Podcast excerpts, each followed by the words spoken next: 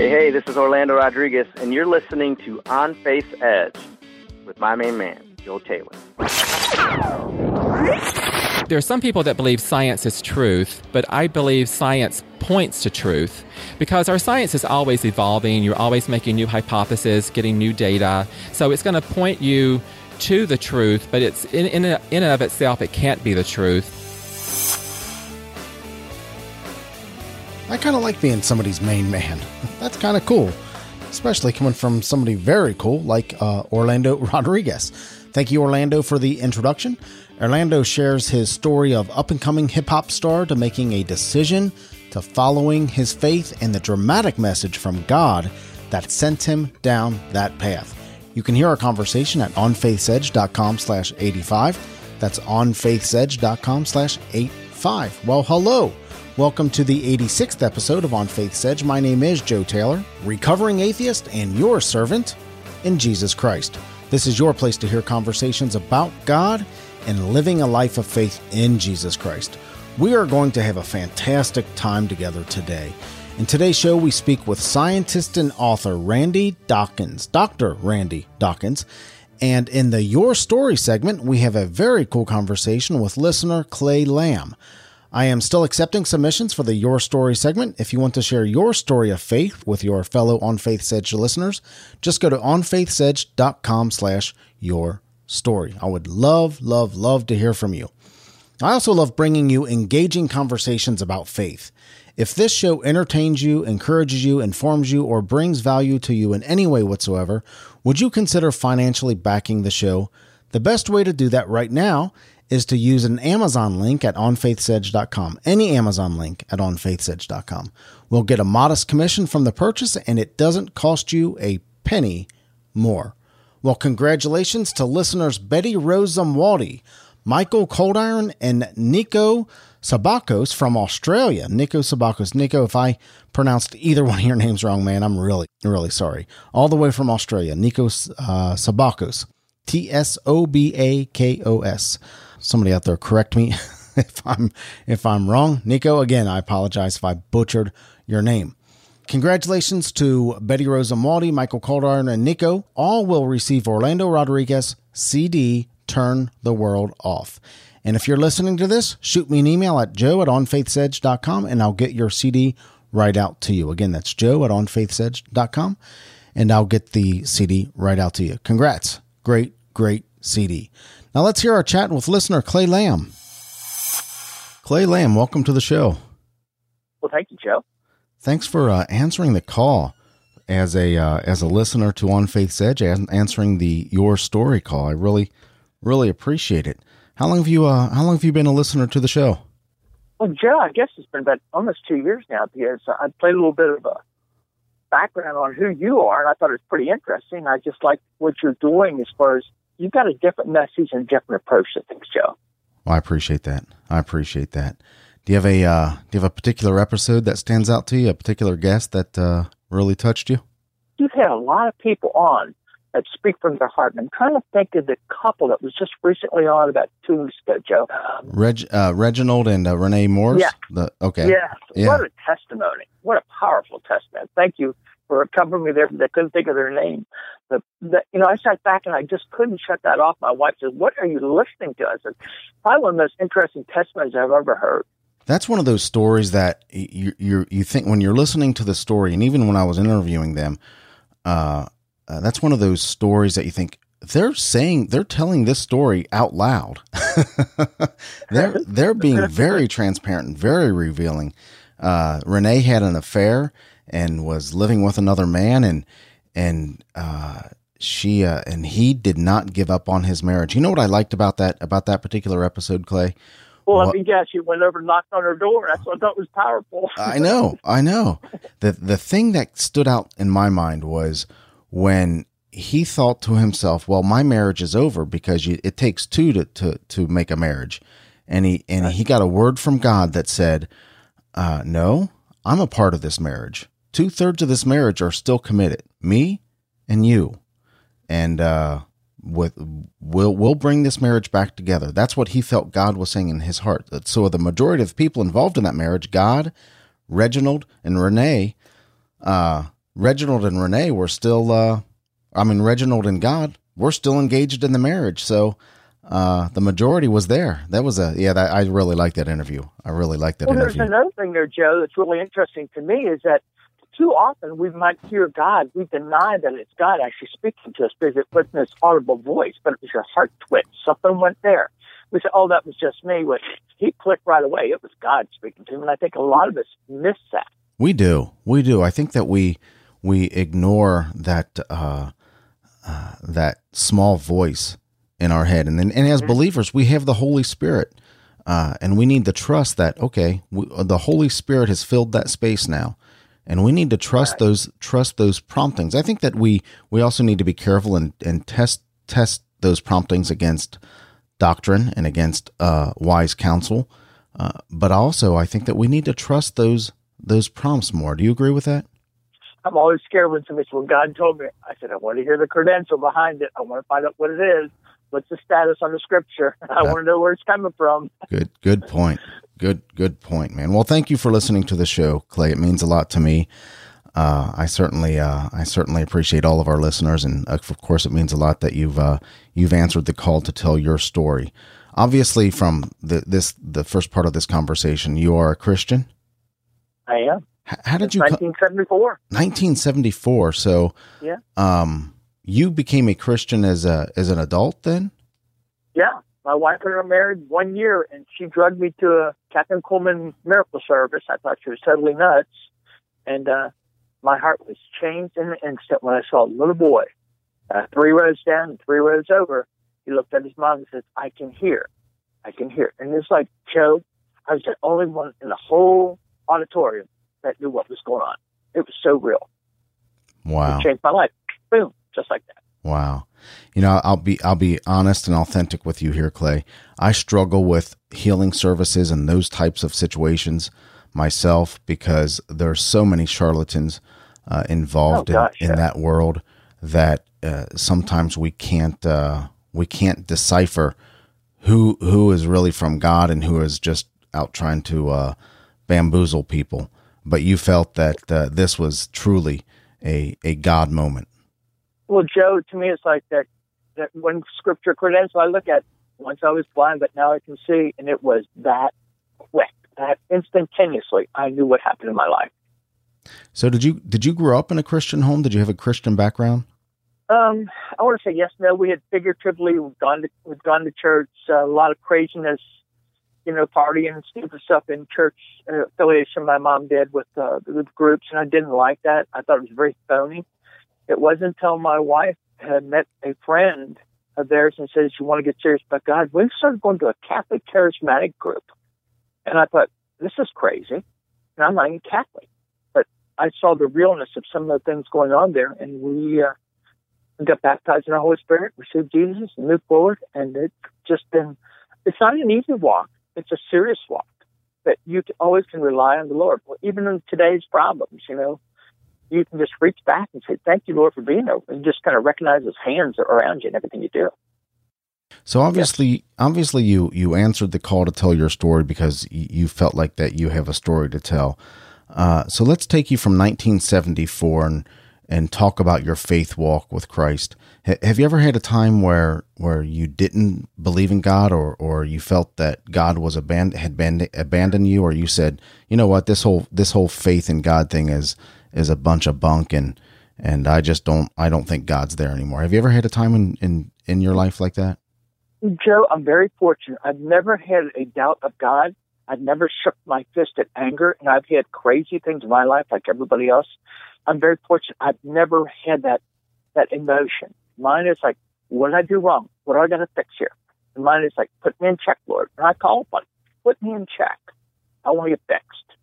I've never really shook my hand at him like, why are you doing this, God? And I've gone through some problems just like everybody else. So let's talk about let's talk about your your faith walk then. Uh, sure.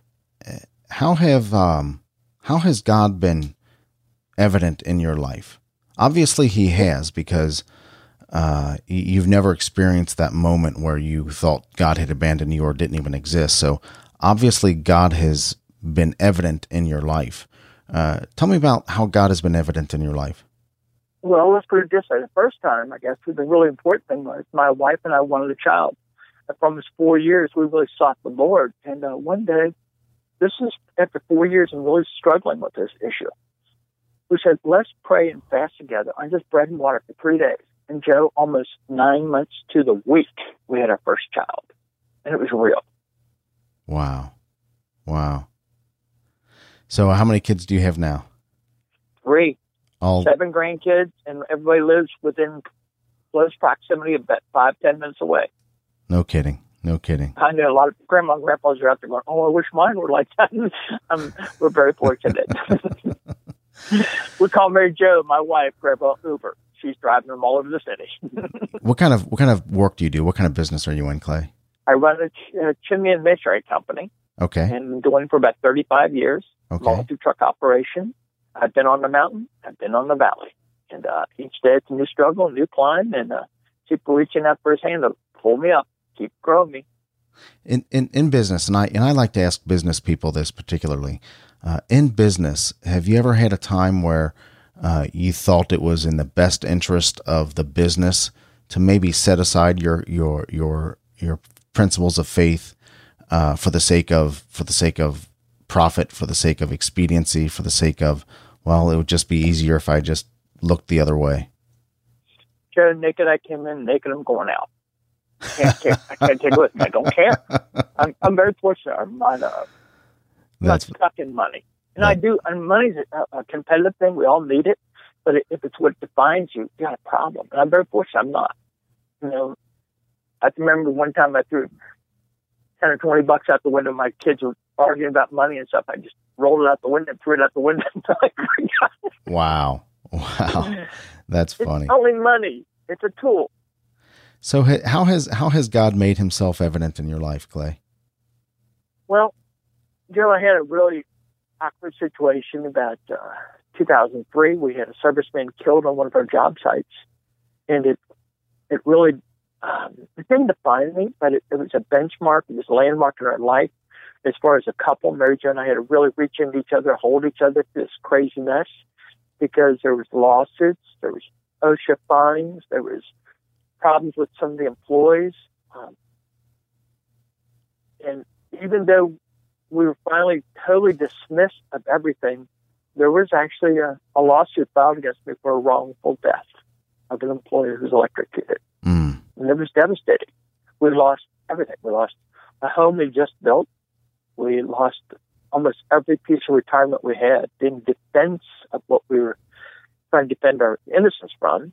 And uh, it's just part of the game. And we had to really restart. We had to reinstitute everything all over again. And uh, it's a little different when you're, I mean, I'm 67 today, and this is in 2003. So we're talking about 12, 13 years ago. And it's tough when you're that age, 50 some years old, and trying to say, okay, I got to regroup here. What am I going to do? And I didn't want to go out and work another job. And I had offers all over the country.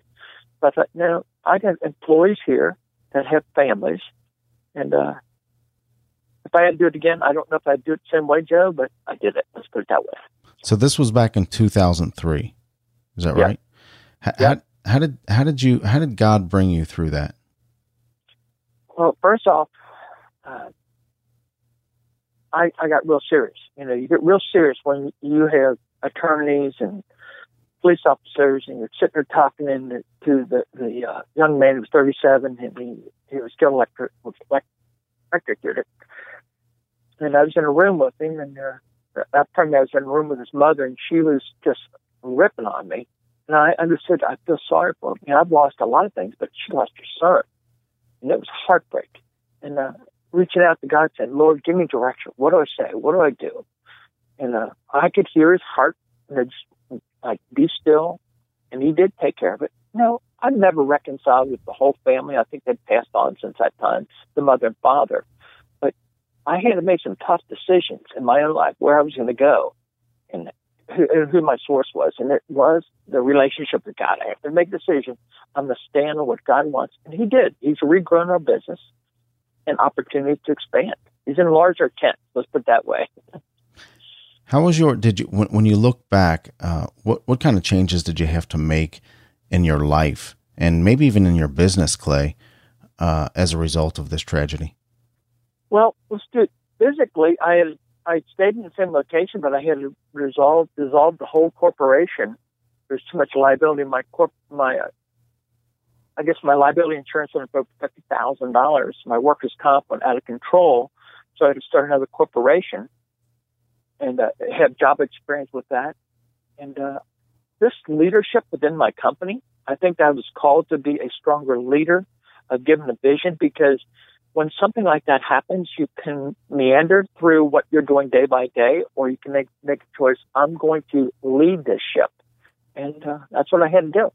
I just suck it up and make sure I was being accountable to really build the business and not the poor me. You know, Joe, one time I got to the point, like I said, I'm really tired of telling a story.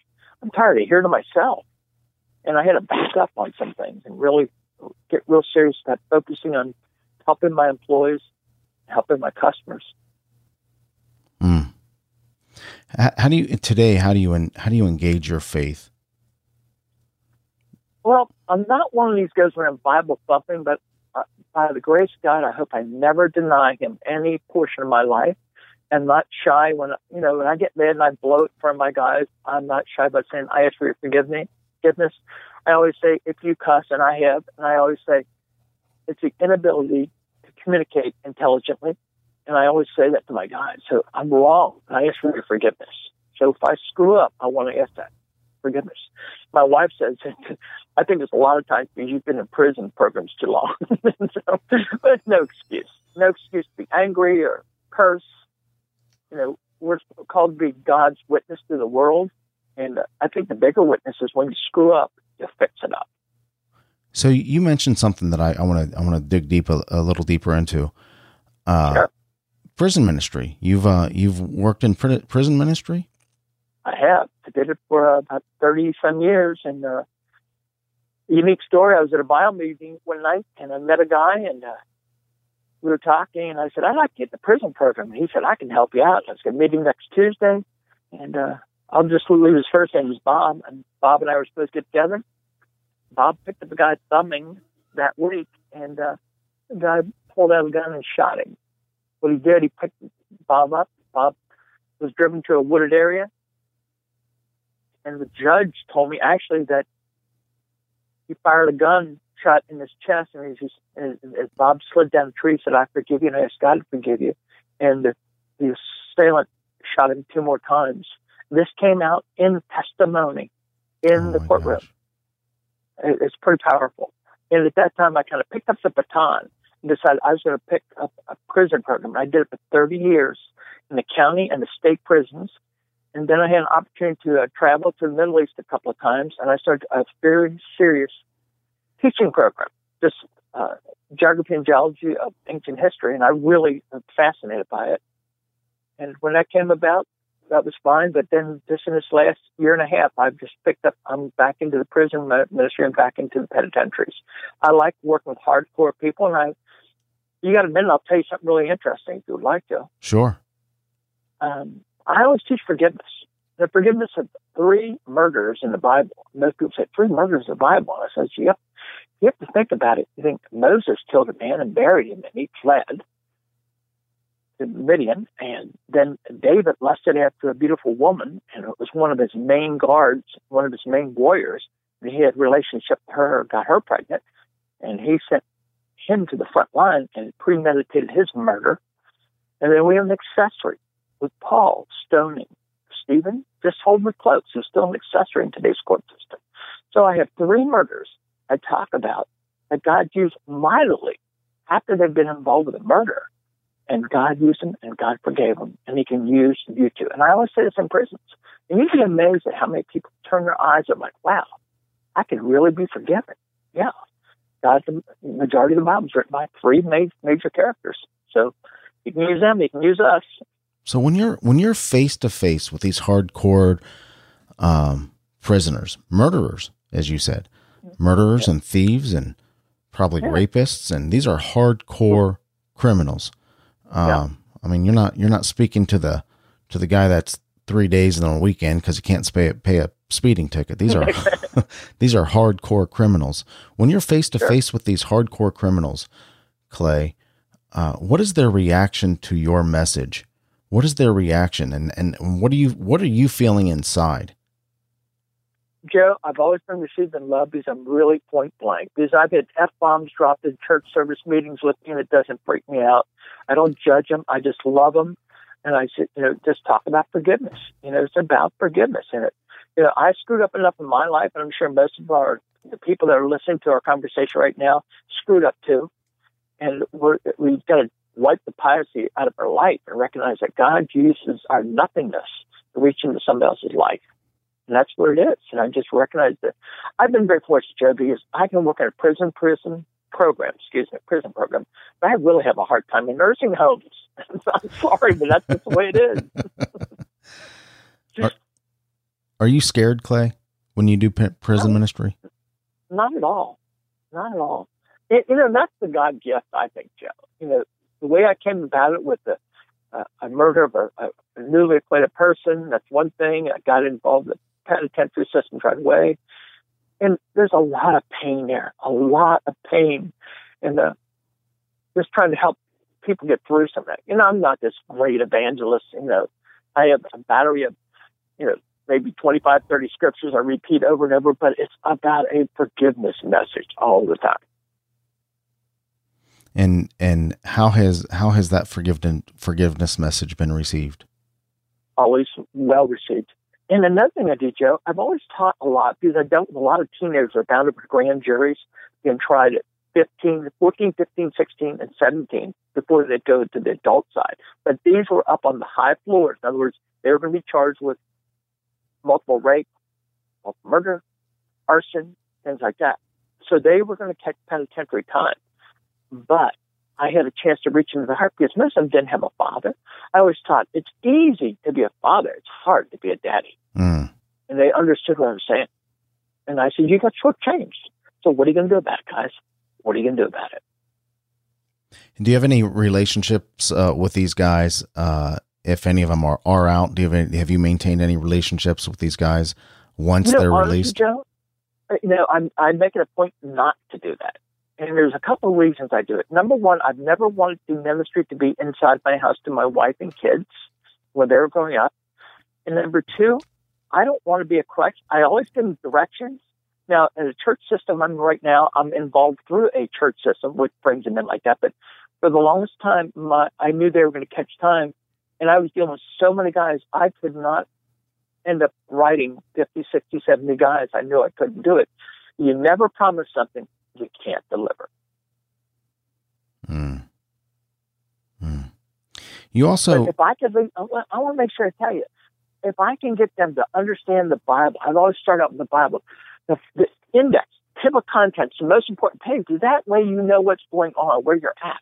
I divide the book the Bible in two sections: Old Testament, New Testament, and I would talk about that and just give them some basic understanding of that black book that's almost untouchable. I want them to understand what it is. And then I got them into Proverbs, Joe. The book of Proverbs taught them wisdom. And I'd make, maybe I'd be sitting with 10, 15 guys. I'd say, okay, what's it mean to you? And it's going to mean something different to each one of us.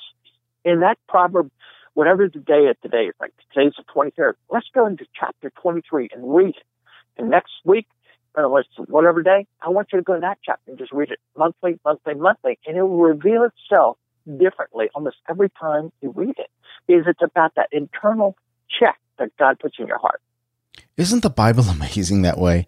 I mean, yeah. only only a book, only a book written by God, uh, only a book written by God for His children can be um, eternally contemporary.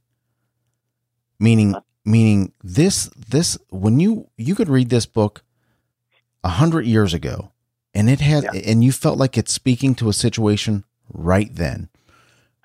You could read it a thousand years ago, and you and it right. and it feels like it's speaking to a situation right then, and you'll be able to read that book a hundred years from now, uh, assuming we're here. Uh, a uh, hundred years from now. I hope not. uh, uh, and that uh, and that book, that book yeah. will be contemporary for the moment. And that's one of the things that that that brought me to uh brought me to Christianity, and you know this as a listener, Clay. I'm a I call myself a recovering atheist, and I love that. yeah, and uh, I call myself a recovering atheist, and I I came to God in a very logical process, and part of that process was when I realized that that there is no great thinker, no uh, great philosopher, and we know that Jesus was more than that. But let's let's leave it at that for now. There was no right. great thinker or great philosopher in history that addressed the human condition and spoke to the human condition better than Jesus Christ, and that's the condition of the the need for uh, acceptance and the need for grace, and uh, and those two things nail nailed it for me on on Christian on Christianity. So yeah, yeah it's amazing. The, the Bible's a, a, an amazing book if you let it if you let it speak to you. You mentioned it before. I don't want to lose this, Clay. You mentioned before that you uh, you do some travel. Uh, d- did you say to the Middle East or? Yes. Okay. Yes, uh, as I've gotten older, I've been fortunate I can take some my uh, money set aside, and I really enjoyed traveling to the Middle East. I actually had an employee one time who's studying, he's finishing a, a college doctor's degree, and he's worked with me, and he ended up being the president of Jerusalem University. And I've actually gone there and studied a semester abroad, which was a fascinating opportunity. I felt here I am, the chimney sweep with uh, about 25 of those brilliant kids that can speak multiple languages and interpret things. And I was the chimney sweep, and they exposed me some really interesting insights for the Bible and then I went to another trip just about uh, two years ago. I had another opportunity with uh, Land and the Book, which is another great podcast. I don't know if you're listening. Listen, that's one of my favorites. And uh, I I really like to understand more about the Middle East and their travel back and forth. It's the land, which is Israel, and the book, the Bible. Fascinating. I've and never. I want to go ahead. I've never been there myself, but everybody that I've talked to that has gone to uh, that area, especially Jerusalem. Uh, even even people who are not believers who have been there say that there is something special about this place. There is something. Uh, I, I, I, I don't think the word holy was used because I don't think these guys would have used the word holy. Uh, but they they certainly indicated that there's there's a special there's a there's something special about this place. I think it's the realness, Joe. I think it's the reality of all the stuff we've read. You come to a passage and you might see something about the Jordan River or uh, Masada, which Metsudah, which is a mountaintop where David was on top of, or anything of Jerusalem going to Jericho. And you go into these places think, wow. Now you have to put on your archaeology glasses mentally and you think, okay, what am I looking at? But when you look at the scriptures, you sit down with somebody that's really teaching you about that. And all the um, actually tour guides in Israel are licensed and they know their stuff. It's not just somebody giving you a tour through New York. These guys and gals know their stuff, which is very impressive. You know, and I don't want to miss this, but you said something about the Bible reading. I listen to a guest that you had on your show all the time. This thing, Brian Hardin, a daily audio Bible. Yeah, Brian. Brian's been on the show. Yeah. Oh my gosh, that if if your listeners want something to eat and feed on every day, that's a powerful another podcast that I listen to every morning. I start my day listening daily uh, to daily audio Bible because I want to put the Word of God in me, so I'm convicted when I screw up. I want to be convicted. I want the heart check. So Brian's Brian's uh, daily audio Bible is, fantastic, and uh, he's got a he's got a really cool movie about the Holy Land where he he takes some striking footage, uh, and I yes. can't think of the name of it right now, but uh, I'll, I'll, make sure I put it in today's show notes. I'll put a link to daily audio Bible and a link to that uh, uh, to that interview and a link to that to that movie that he's done because it is it's really really cool. I agree with you, Clay uh, Daily Audio Bible is a tremendous resource, a tremendous, tremendous resource. Yeah, he speaks so much from his heart when he reads. I mean, there's nobody reads like it, not even close to it. You know, it's not that Elizabethan sound; it's just so real. But he really goes deep into your heart, and I really want that heart check when I wake up. Yeah, he's got a he's got a uh, real uh, a real gift for that. God has really given a gift sure for reading reading the Word out loud, and not everybody can do it Uh, but boy, Brian is Brian really has a good uh, uh, heart for for that tremendous, tremendous show. I'm glad you brought that up because I, I frankly haven't listened to it in a long time, but it's uh it's fantastic. So what do you you know think? what's really interesting, Joe? I think he was a rebel as a kid, uh, a preacher's kid, and look what he does. He probably preaches to more people daily than anybody in the world. Maybe he's probably out there with Billy Graham as far as touches of people. This may be this may not be accurate, but I, I think that that show has tens of millions of of listens. I mean, it's it sure the downloads are outrageous. yeah, I mean, you cannot believe it. And remember, that's interpreted in many new languages now. fantastic. What a tremendous Good uh, ministry, really is. Yeah. So what does uh what do you think God has in store for Clay Lamb going forward? Um, you know, it's funny because I'm 67. You think you're going to wind down, but I think I'm just starting to wind up. I feel there's other things that God wants me to do. I just got to be open about it. Have to have my hands wide open to receive it, and be ready to challenge and move forward. And I'm sure He's going to make me uncomfortable, which is okay. And I want to be uncomfortable. I don't want to get complacent. You know, I look at when you're first new Christian, you're excited. You could you could move a mountain with your faith. Then you go cold sometimes, not cold in the sense, or maybe hardened. I don't know. Callous is probably a better word. And I don't want to be callous. I want to be a fresh source of use. I want to be touching to other people. Now, he may not do it the same way that he did it before through me, but you darn well know if he's using, just like he is using you, Joe. You're reaching to people's heart just a podcast. There's no doubt about it.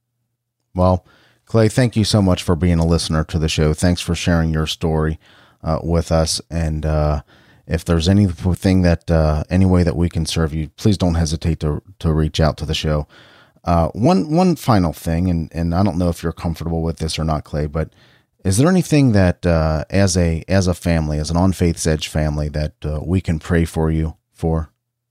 Oh, always our families, our family, my my my son, my daughters, and their family, of protection, and over us. I, uh, my business is important to me. Those are the kind of things. So, you know, I always want somebody to pray for my family. We have good. You know, my I have seven grandkids, and I looked at them in another world that they're today. It's so unlike what I grew up in, and I want protection. I want hedges of protection, not to isolate them, but make them warriors for Christ to stand strong with their faith, what they're doing.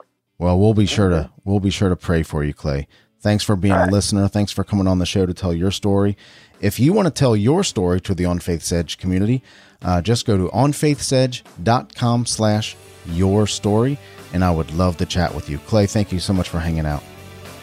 My pleasure, my friend. God bless, brother. Today's featured guest is Dr. Randy Dawkins. Dr. Randy Dawkins has a fascination with science and the Bible. He began his scientific career as a pharmacokinetic reviewer for the FDA and later joined a leading pharmaceutical company as a lead scientist, analyzing how the body affects drugs after administered. He has worked on medicines for hepatitis, Alzheimer's, and other neurological disorders. Today, he is a senior researcher working around the world to discover and develop new drugs. In other words, he's a really, really, really smart guy. For the last 10 years, uh, he has turned his attention to academic Bible study. He has a master's degree in Jewish studies and a doctorate in biblical prophecy. Dr. Dawkins has chosen the fiction genre to express his stand that science and faith are not contradictory, but make sense together. The first book of his trilogy, THB, Book One of the Coded Message Trilogy, is in stores right now, September 2017. In today's show, we discuss why science and faith go hand in hand, why are contemporary scientists resistant to matters of faith, how does science support the evidence of a God, and his new science fiction book, THB, from the Coded Message Trilogy. Today, we're going to tackle a, topic that some Christians are uncomfortable with the tension between science and faith. And you guys know my story. I came to faith in a very logical process, a reasonable process. Some of my early influences were people like William Lane Craig and Ravi Zacharias. Uh, I've asked uh, Dr. Randy Dawkins to come on the show. Now, Dr. Dawkins have has written a trilogy of books called the Coded Message Trilogy. Uh, he is a scientist and but he has written a group of uh, novels, uh, fiction. You were my first fiction writer uh, on the I show. feel honored. Thank you. But we're going to talk a lot about facts and facts of faith and facts of science. All right. And then we're going to dig into uh, the first book of the Coded Message trilogy, THB. Randy, how did your um, how did your interest in science begin? Let's start there. Well, I suppose that uh, back to, to high school, I was very interested in biology, chemistry, physics. Um, and when I then went to college, I had to choose a major. And I can't tell you why I chose pharmacy, but I chose pharmacy and just sort of stuck with it uh, because it helped. It, that included, um, you know, uh, chemistry and, and other types of, of science um, courses that, uh, that you know that that interested me. So that's how I I just chose it and stuck with it. Gotcha. So, the your your background is in pharmaceuticals. Right. Is that right? That's correct. And you are a Christian. Yes. Okay. Uh, you would consider yourself a scientist, Yes. correct? Right. Fair enough. How do you explain the idea that the idea that you claim science and faith go hand in hand? Well, I, I think one of the main things is, you know, as, as, as scientists, we, we, we try to say that we're, we're unbiased and try to be as unbiased as possible. But um, I've come to, to realize that everybody has a worldview. Uh, that you filter everything through, even when you try not to. You, you either, I think, you either believe God exists in some form or fashion, or you believe that He doesn't exist. So everything that you see and think about comes th- through that filter. And I think when you are looking at data and trying to make a decision, you have to sort of realize that you have that filter in order to really make a, a valid conclusion. And I think that's sometimes how we get tripped up that we're sort of we're sort of biasing ourselves even when we don't realize that we are. And so when uh, one of the things that that I, I discovered was like for a cell, which is very very we we find it's very complicated. Of course, when like the theory of evolution first started, we thought a cell was very simple. We find out it's very complicated. And what we find out is that you need a protein to make a protein. And so we sometimes s- sort of gloss over that uh, be, be, because when you get down, you know, sometimes we say the devil's in the details, but we also find that God is in the details. And we find that in a cell, you need this protein called a chaperonin, uh, which is a, a, a 3D conformed protein that you need that to make the other proteins conform into a 3D structure that can actually be viable. So then the question is if the first one had to be made and formed, and you need a protein to do that, how did that happen? So that so that's how I, I think you, you either have to sort of just assume it happens without really thinking about it, or if you really think about it, you have to then at least have the, the plausibility that something else other than just time would uh, make that happen. we know that many many scientists throughout history um, i think of uh, isaac newton uh, were actually believers in jesus christ uh, why why are contemporary scientists so resistant to matters of faith probably as we all are, we are we are afraid to change. We're we, we are afraid that if we accept something that we don't understand, that we're going to have to change, or, or it's, it's going to we're going to lose our control. We won't be in control of ourselves anymore. Um, and I think that's I think that's the part that j- just because you're a scientist, d- doesn't take you out of the human realm of of you know having th those uh, types of thoughts and even probably not being conscious of that. But we're sort of opposed to opposed to change and thinking that we have to change, even though perhaps we don't. what you're saying is scientists who are who who who tout that they lo- only look at facts and they only look at the way things actually are uh, and they only look at um, provable evidence uh, if that's maybe the right way to say it when there is evidence that is contradictory to what they current believe they're not nearly as open-minded to that change not maliciously but Right. not nearly as open-minded as as what what they would Right, and and and as, as I say, I I think because we have we have this worldview that that is just there, that uh, you have to that if you really look at all the evidence and put all the evidence together, you have to be willing to go outside of your worldview at times to consider the, uh, the other possibility. And some people are just not willing to do that. It's nearly impossible to go into the all the complexities of this this question. So, right. My audience is very smart, so I'm going to ask you to dumb it down for me. uh, give us some examples of how science supports the idea of of a god. It was sort of revolutionary to me. Um, w- when I was in school, an atom was composed of protons, neutrons, and electrons, and that was the basic b- building blocks of an atom. But we now we find that even protons and neutrons are made up of other particles that are called quarks. And um, and what I when I was reading about this, it it sort of reminded me of the attributes of God Himself. What are those called again? Quarks. Quartz. Q U A R K S. Okay. So uh, if you're if you're a Star Trek fan, it's not the Ferengi on Deep Space Nine. I am a Star Trek fan.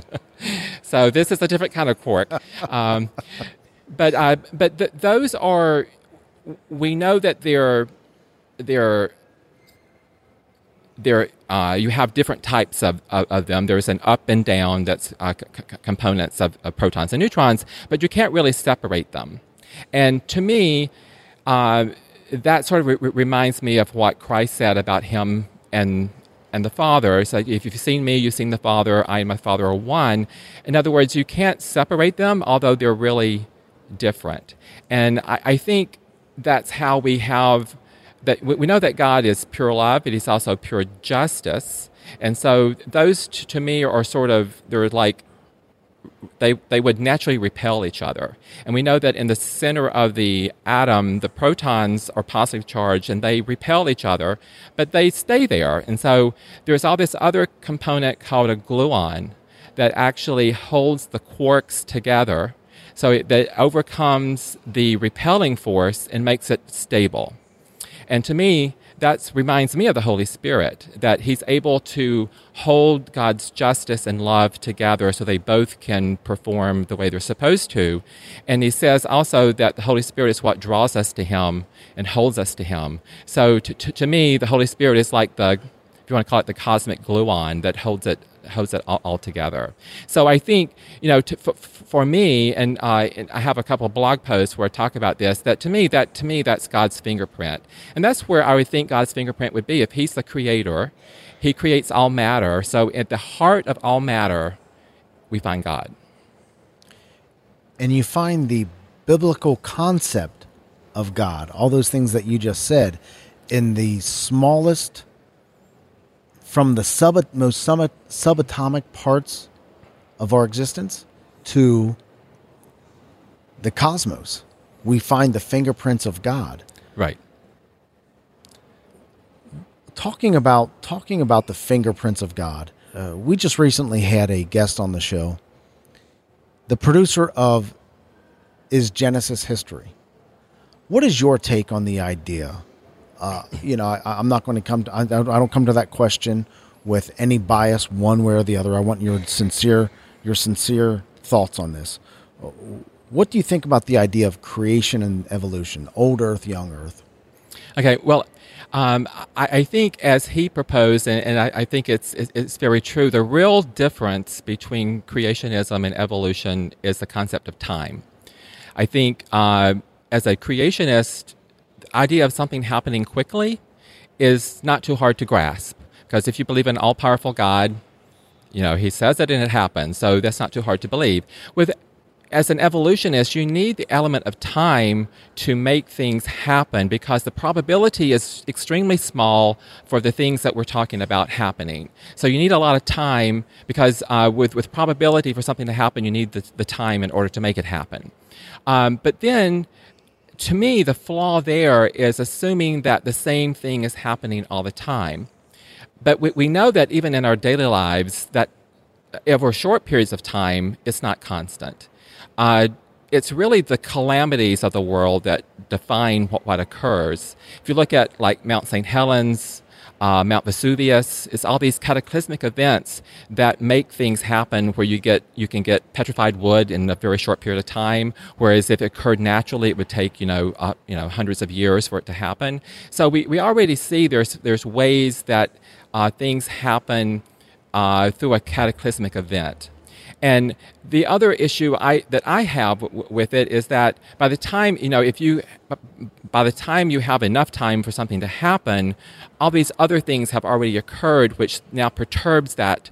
And so, so you never get to that place because something else is already occurring. So, to me, that that's the biggest problem and the biggest difference be- between the two is that you have to assume that, that time is a constant and things occur as they normally occur every day. And so, as a uh, as a scientist, uh, you can firmly say that faith and science are not exclusive of each other, but science supports the existence of God.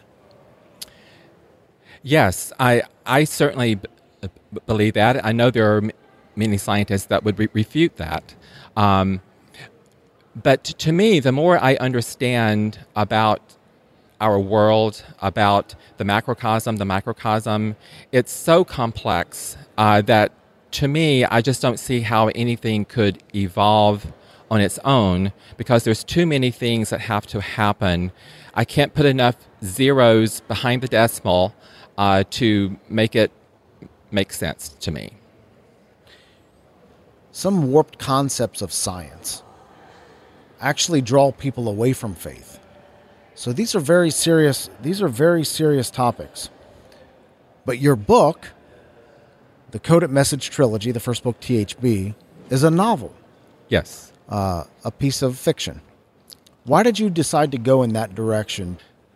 Well, I, I think a couple of reasons. Uh, one is um, I think uh, a story uh, gets people's interest a lot faster. I think, and I, I know that I know, especially with with my kids, um, if you want them to learn something, you have to entertain them to make them learn. Uh, and I thought, well, you know. Uh, I want people to understand, have a better understanding of God. I, am not sure that that that we do. I, I don't know that we give uh, God the credit that he that he deserves. Um, and so I thought, well, let's have a story that would be hopefully a compelling, fun read. It's not it's not real heavy and deep, but yet there's uh, there's elements that would be sort of thrown in where as the characters um, have to make decisions hopefully the readers would be thinking about, well, is that a decision that I could make or should make um, or, or, or, not? So uh, I, am hoping that people like the story, they get caught up in the story. Uh, the first book actually puts uh, sets the stage, and the second and third book actually then goes into how they discover something about God because their world is at the moment totally devoid of all religion. So they have to uh, first all discover that God is even a concept, and then how do they then take that information and where do they go with that? So, what genre would uh, would this trilogy fall into in the fiction book it, world? It, it's uh, it's sort of uh, science fiction uh, because it involves an astrophysicist who's working on a Mars mission, uh, and he you know, finds this these letters THB and has to decide what it is. So it starts out as a mystery with with adventure, and then a love interest is thrown in, of course. Cool. Tell us about uh, the Coded Message trilogy, starting with the book THB. We you said that it's in the in the scientific science fiction realm, but tell us the story. Okay, well, it's it's set uh, towards the the end of this century, around 2089. So. Um, uh, an astrophysicist. Um, actually, he's he uh, meets his his girlfriend at this coffee shop, and he's waiting for her. This piece of confetti falls down. It has these three letters on it: THB. He doesn't know what it is. This person comes up to him and tries to starts to take it. He starts to give it away, and the person runs away. So he's like, what is this? It must mean something. So he then tries to find out. He goes on a search engine to find out perhaps what this is. Before the day is over, he's arrested, he's questioned, um, and then when he comes back to work, he finds out that everybody thought he was taken out by paramedics, and he's like, so he's like, something's just not right here. Everybody else seems to get rebooted every day or something. He's so he's he's, he's under, trying to understand his world now because the world is not what he thought it was, and so he goes on this quest to find out what is this about. And wherever he seems to turn, points him to this these three letters. Uh, but it seems like there's a conspiracy around this that they don't want the world to know about. So that's where he goes deeper into this covert mystery uh, to find out what it means because it must be important if people are trying to hide it. So, are there some, uh, I guess, some action adventure in this? You said there's a bit of a love story. There is, um, um, is it futuristic? Uh, or is it, uh, you know, is it, does everything take place here on Earth? Well, uh, in the first book, everything is on Earth. If you hold to the third book, you'll get to go to Mars. Oh, but uh, so, but um, but and uh, and you'll learn wh- why they have to go to Mars. So it, it's not, it's and that's what he's also finding is that he's finding out that. Um, everything seems to be connected and he's not sure why. It's like the Mars mission seems to be somewhat covert as well, uh, so he doesn't understand why. He has to, you know, to understand all of that. Um, so, but, but, so it starts out with this mystery part uh, to find out what are these three letters and what do they mean. Then it turns into this adventure because when, to find out where it is, he has to go to Paris, to Hong Kong, uh, to these other places uh, to, uh, to, to find out. Um, and have to say, one of my favorite characters is Victoria, who's like this nin- ninja lady uh, that, that is in there. So there's some fun stuff in there too, and uh, there's some banter back and forth between uh, Luke and his best friend. So. So the first book in the Coded Message trilogy, THB, by Dr. Randy Dawkins, that's out now, right? Uh, the book will be out in September, uh, and the ebook is out now. So the ebook is out now. Um, as we're talking, this is July of 2017. Uh, so it's very likely, as we as we think about this, is very likely out right now.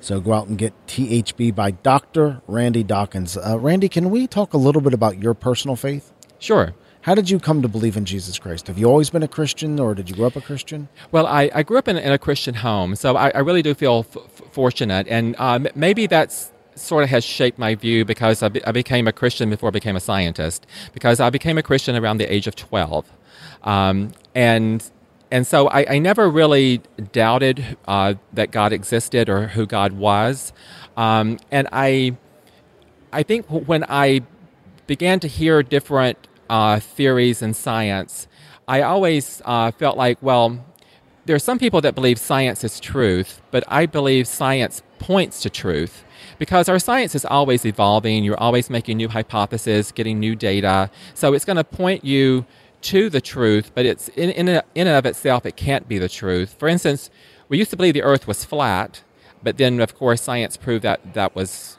not true. So, so it, it's not that the, destroys your belief in God. And I've heard some people say, "Oh, well, you know, as a creationist, you should believe that you're the center of center of the universe." But it really isn't about us; it's about God. And personally, I'm glad that we're not in the center of our galaxy because I found out that the center of our, or we found out the center of our galaxy is a black hole, which is not the best place to be. I don't think. So us being on the periphery of the galaxy is by design and a very good thing, as we find out. So we find out that God is really knows what He's doing. When we, uh, the more the more we find out, the more we understand how how He really does have the best for us in mind. So you're in a world that, as as we know and we've alluded to here, uh, you play in a world that uh, is not faith friendly. So you've had you you must have had a lot of opposition to some of the um, some of the beliefs that you that you hold. Did you through your life, Randy, have you ever had a time where you doubted your faith or maybe even the existence of God? Well, I, I never, I don't think I ever doubted his existence. I think I've, um, I, I went through, especially in my, I guess, teenage years and some of our college years, uh, d- doubting um, how significant he was in, in my life.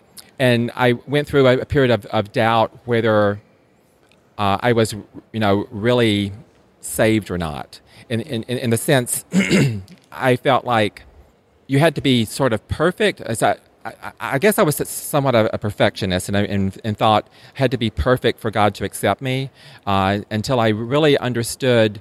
I was probably in graduate school before I really, really understood that God loved me for who I am, not for how I was or what I did. And, um, and that was a, turning point for, for me to understand the real love that God has for us. How did you pull yourself from that perfectionism uh, to understanding that I am saved? Uh, I am going to heaven. I will have an, an eternal relationship with God. I think it was when it really dawned on me that it was nothing that I did. I could never be good enough no matter how perfect I thought I was, God's, you know, God's expects and demands perfection, which we can never achieve. So therefore, I didn't have to try to be good or try to be better or try to be perfect. All I had to do was accept what Christ had already done for me because it's through Christ's perfection that I am accepted, not through my own. And that was my turning point. That's one of those transactions that as a uh, as a former unbeliever and as a believer that I still don't understand, Randy. And somehow in God's economy, he couldn't just snap his fingers and make it all good. He couldn't just snap his fingers and make us perfect. Uh, somehow in God's economy, he had to, perfection had to pay the punishment for imperfection. I don't understand why or how or how that transaction takes place, I don't think we have to necessarily understand it. But how do you feel about that? Well, I've been asked that before, and to me, if I understood God, He wouldn't be God. And so I don't want a God that I can understand. I want a God that I can depend on. And um, I think having a God that I cannot understand makes him more valid to me than trying to understand who he is. I understand his heart, and I think that's more critical. I don't want a God I understand. I want a God I can depend on. And God is faithful. Absolutely. Finally, as we wrap up, Randy, what would you say to that person that is right on faith's edge. Maybe they're in the scientific community right now. Maybe they're wrestling with the idea that that science and faith are exclusive of each other. What would you say to that person that is right on faith's edge, making that choice to believe or not to believe in God? Well, I, I think uh, one thing, as I said before, was that we, we, need to understand that we really do have a worldview that that is our internal filter that we have to deal with, and that we also i think the other thing is that to understand that god is really in the details and that we really have to look at the details we can't just look at it from a you know a thousand foot view you have to look at it from a microscopic view perhaps uh, to and to take all of the facts together and don't overlook any of them and i think that if you do that i think that will at least in my view would help it to be more self-evident the book is THB from the Coded Message Trilogy by Dr. Randy C. Dawkins. Dr. Dawkins, Randy, thank you so much for hanging out with us today. Thanks for having me. God bless, brother. Thank you. THB, the first book of the Coded Message Trilogy by Dr. Randy Dawkins, is available on Amazon.com. If you want your own free copy of the book, you can do it in a couple different ways. You can sign up for show updates uh, follow and leave a comment on the On Faith's Edge Facebook page. Follow me and share a tweet on Twitter, or just send me an email at joe at onfaithsedge.com. That's joe at onfaithsedge.com. And from those from those folks, I'll pull a random winner and announce it on next week's show. To buy THB, please consider using the Amazon link uh, at onfaithsedge.com. You'll see it right there. We'll get a small commission from Amazon, and it won't cost you a penny more. All these links are in this episode's show notes at onfaithsedge.com slash 86. That's onfaithsedge.com slash 86. Well, that will wrap up today's show. Thank you to Dr. Randy Dawkins for being with us. Thank you to Clay Lamb for sharing your faith story. And thank you for listening. You mean a lot to me, and you mean a lot to this show. Remember, God is real. He does love you, and so do I. God bless. Thank you for listening to On Faith's Edge. You can subscribe to the show via iTunes, Stitcher Internet Radio, or your favorite podcast app on Android, Apple, or Windows devices. To reach out to Joe or leave comments about the show, visit onfaithsedge.com. You're important to us, and we would love to hear from you.